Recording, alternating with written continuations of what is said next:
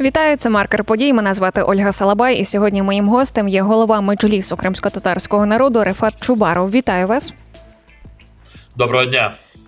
Розпочнемо з оперативної ситуації. Нас цікавлять крайні обстріли Криму. Яка була шкода для флоту Росії? Ну і загалом для інфраструктури окупантів? Ну думаю, що багатьом вже відомо про те, що ті е, крайні і дуже влучні удари, які були нанесені по військових об'єктах у місті Севастополі, вони дуже результативні. Ну, в першу чергу, це е, в ніч з 12 на 13 вересня були удари по Севастопольському морському заводу судноремонтному, і там було знищено великий десантний е, корабель Мінськ, а також підводний човен Ростов-на-Дону. Такі назви дуже для Росії е, символічні. І після Москви вже Мінськ е, пішов ну, в сухому доку, але е, доці, але на дно. Ну і 22 вересня вдався дуже е, потужний удар е, по е, штабу Чорноморського флоту Росії, який розташований у місті Севастополі.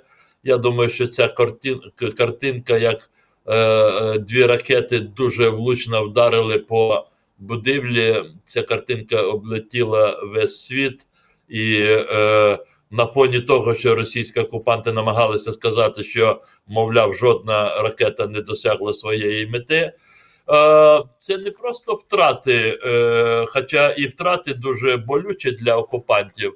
Ну, скажімо, серед вбитих 34 офіцерів, командуючий командувач Чорноморським флотом Російської Федерації.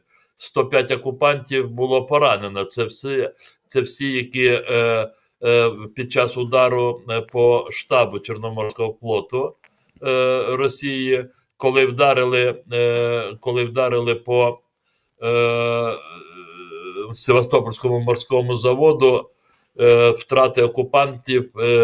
Склали 62 особи. Це теж достатньо, але морально-психологічний удар, як на мене, ті морально-психологічні втрати сильніше, можливо, ніж ніж чоловічі. Бо всі побачили, що хвалена російська система протиповітряної оборони вона абсолютно дирява і вона не в змозі зупиняти е, ракети е, західних виробників. Які настрої у людей, які є прихильниками до Росії, чи не тікають вони через такі обстріли, які останнім часом, до речі, почастішали, і відповідно цікавлять настрої проукраїнськи налаштованих людей?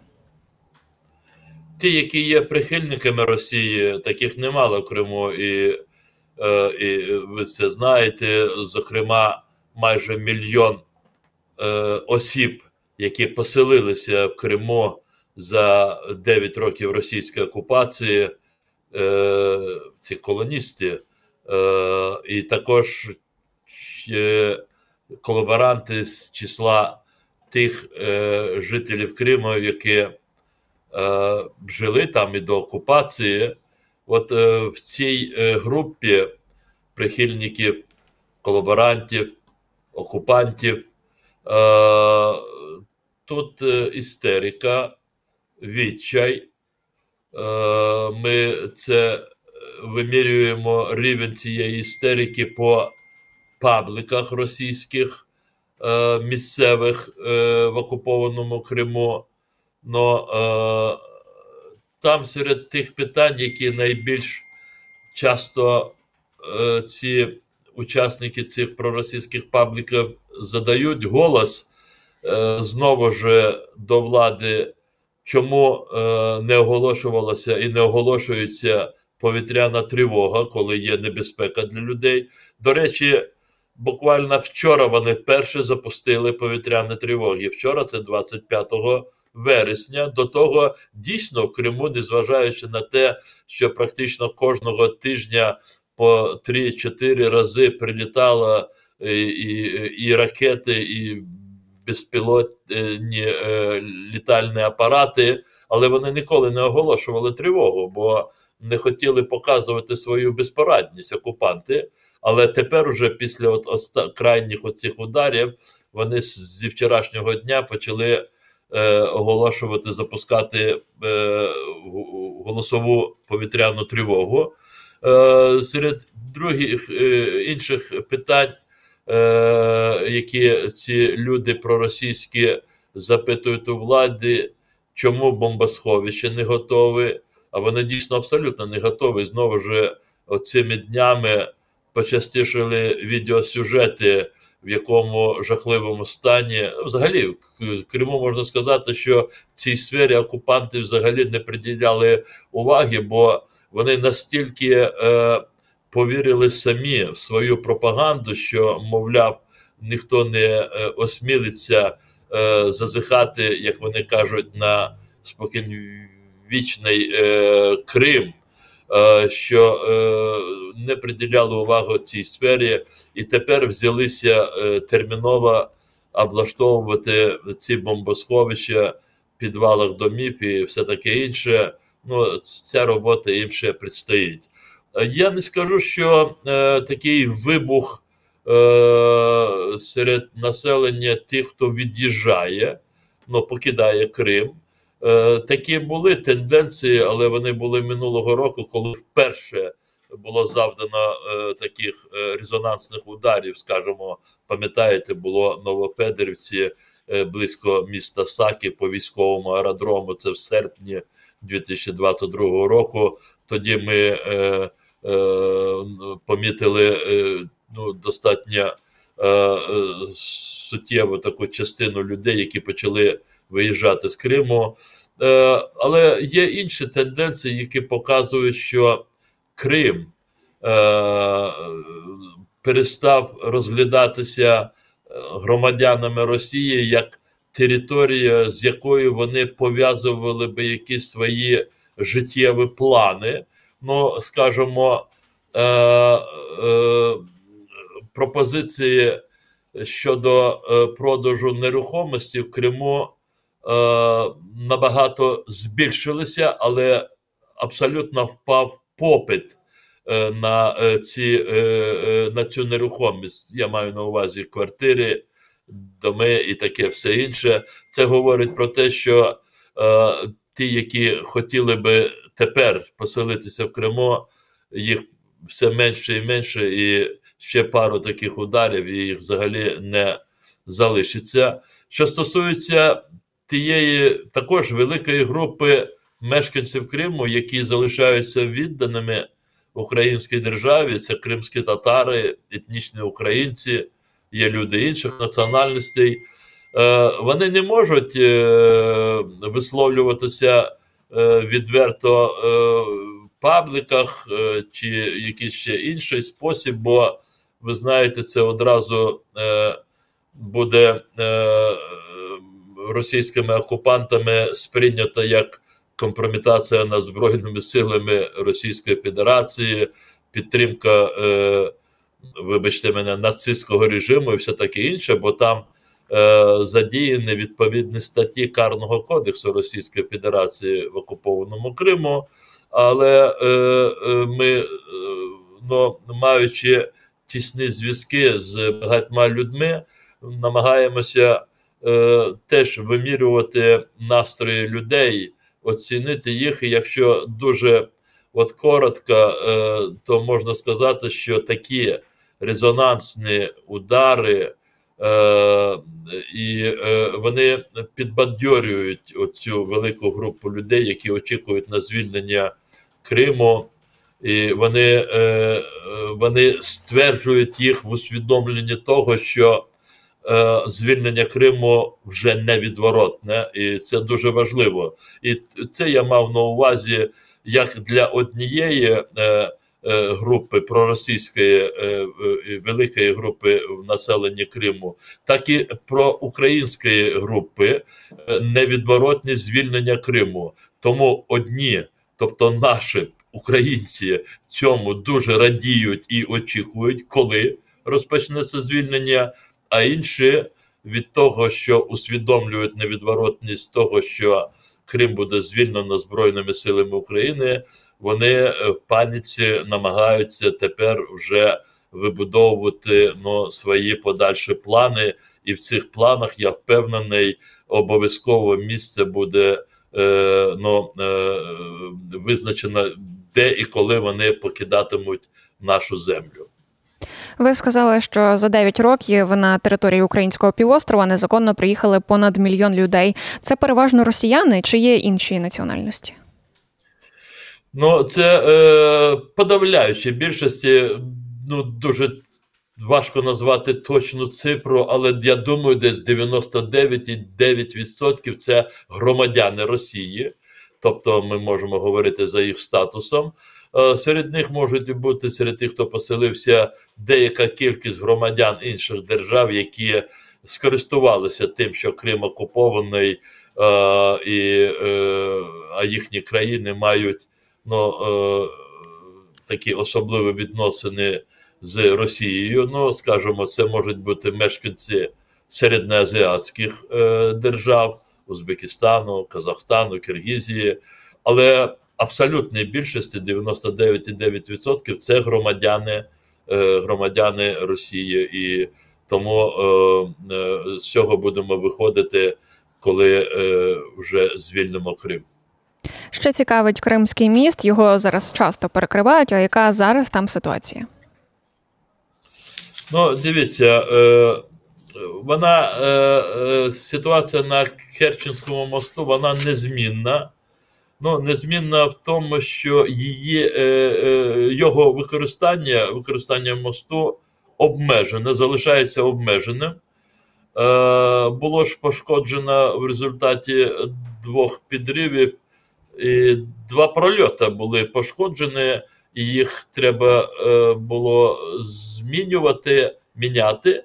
І на початку вересня цього року один з прольотів був замінений, і окупаційна влада оголосила, що вони приступили до заміни другого прольоту, який вони, е, так по крайній мірі, е, сказали, планують завершити десь до середини листопада.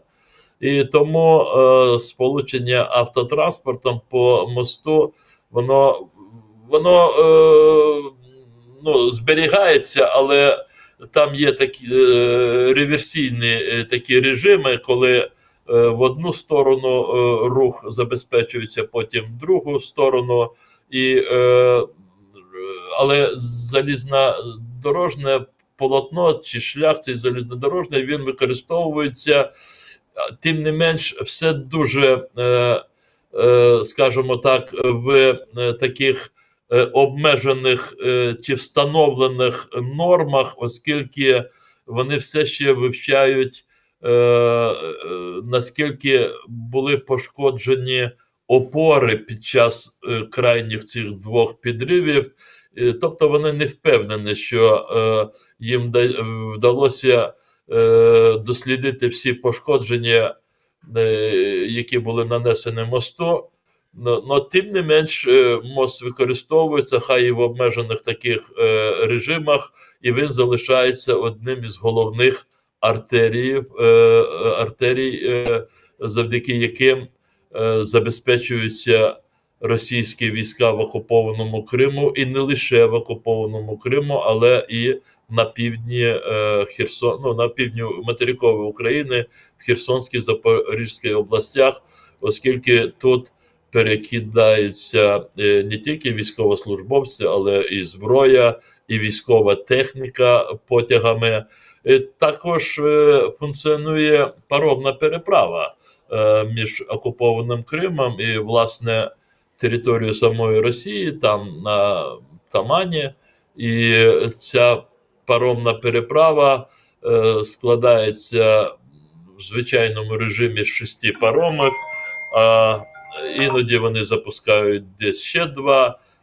Ну, оці е, два шляхи е, є е, тими артеріями, які поєднують окупований Крим через Керченську протоку з територією Росії. Міністерка Ірина Верещук закликала покинути територію півострова. Чи є для цього безпечні логістичні шляхи? Ну, дивіться, по-перше, я хочу сказати, що е, е, ми не підтримуємо такий заклик, е, з яким е, виступила віце-прем'єр-міністр е, України пані Ірина Верещук. Ми розуміємо, чому е, е, вона оголосила такий заклик, бо вона зрозуміло турбується за життя українців в Криму, і вона хоче, ну, щоб вони заздалегідь забезпечили собі е, ну, е, безпечні умови, е, е, щоб ну, не загинули. Бо ніхто з нас зараз не знає, які форми звільнення е, Криму е, ну, будуть домініювати під час е, самої операції звільнення Криму. Тим не менш, ми закликаємо мешканців Криму заздалегідь приготувати умови, які, можливо, їм знадобляться у разі, якщо у місцях, де вони мешкають в окупованому Криму, виникатимуть обставини, що загрожуватимуть їхньому життю чи життю їхніх близьких.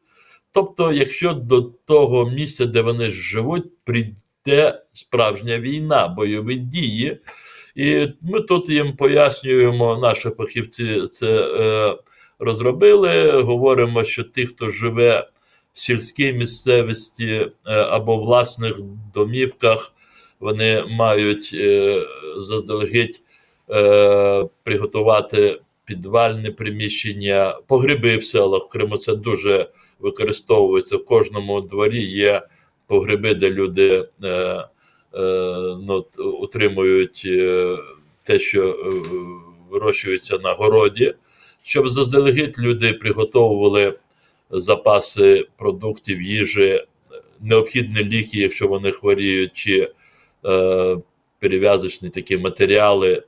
Тобто ми людей е, навчаємо тому, чому самі тут, на материковій Україні, навчилися і що ми робили перед лютим 2022 року. Ми е, це робимо саме таким чином, бо усвідомлюємо, що ну, я вже говорю про кримсько-татарський менталітет. Знаєте, ми ніколи не покидали добровільно свою землю, але були такі часи, коли нас силою витісняли або взагалі всіх депортували, як було в 1944 році за часи радянської влади, і ми десятиліттями боролися, щоб повернутися на свою землю. І оцей е, історичний досвід нам вказує на те, що покинути землю е, е, ну, відносно легко, але повернутися може статися, що практично неможливо.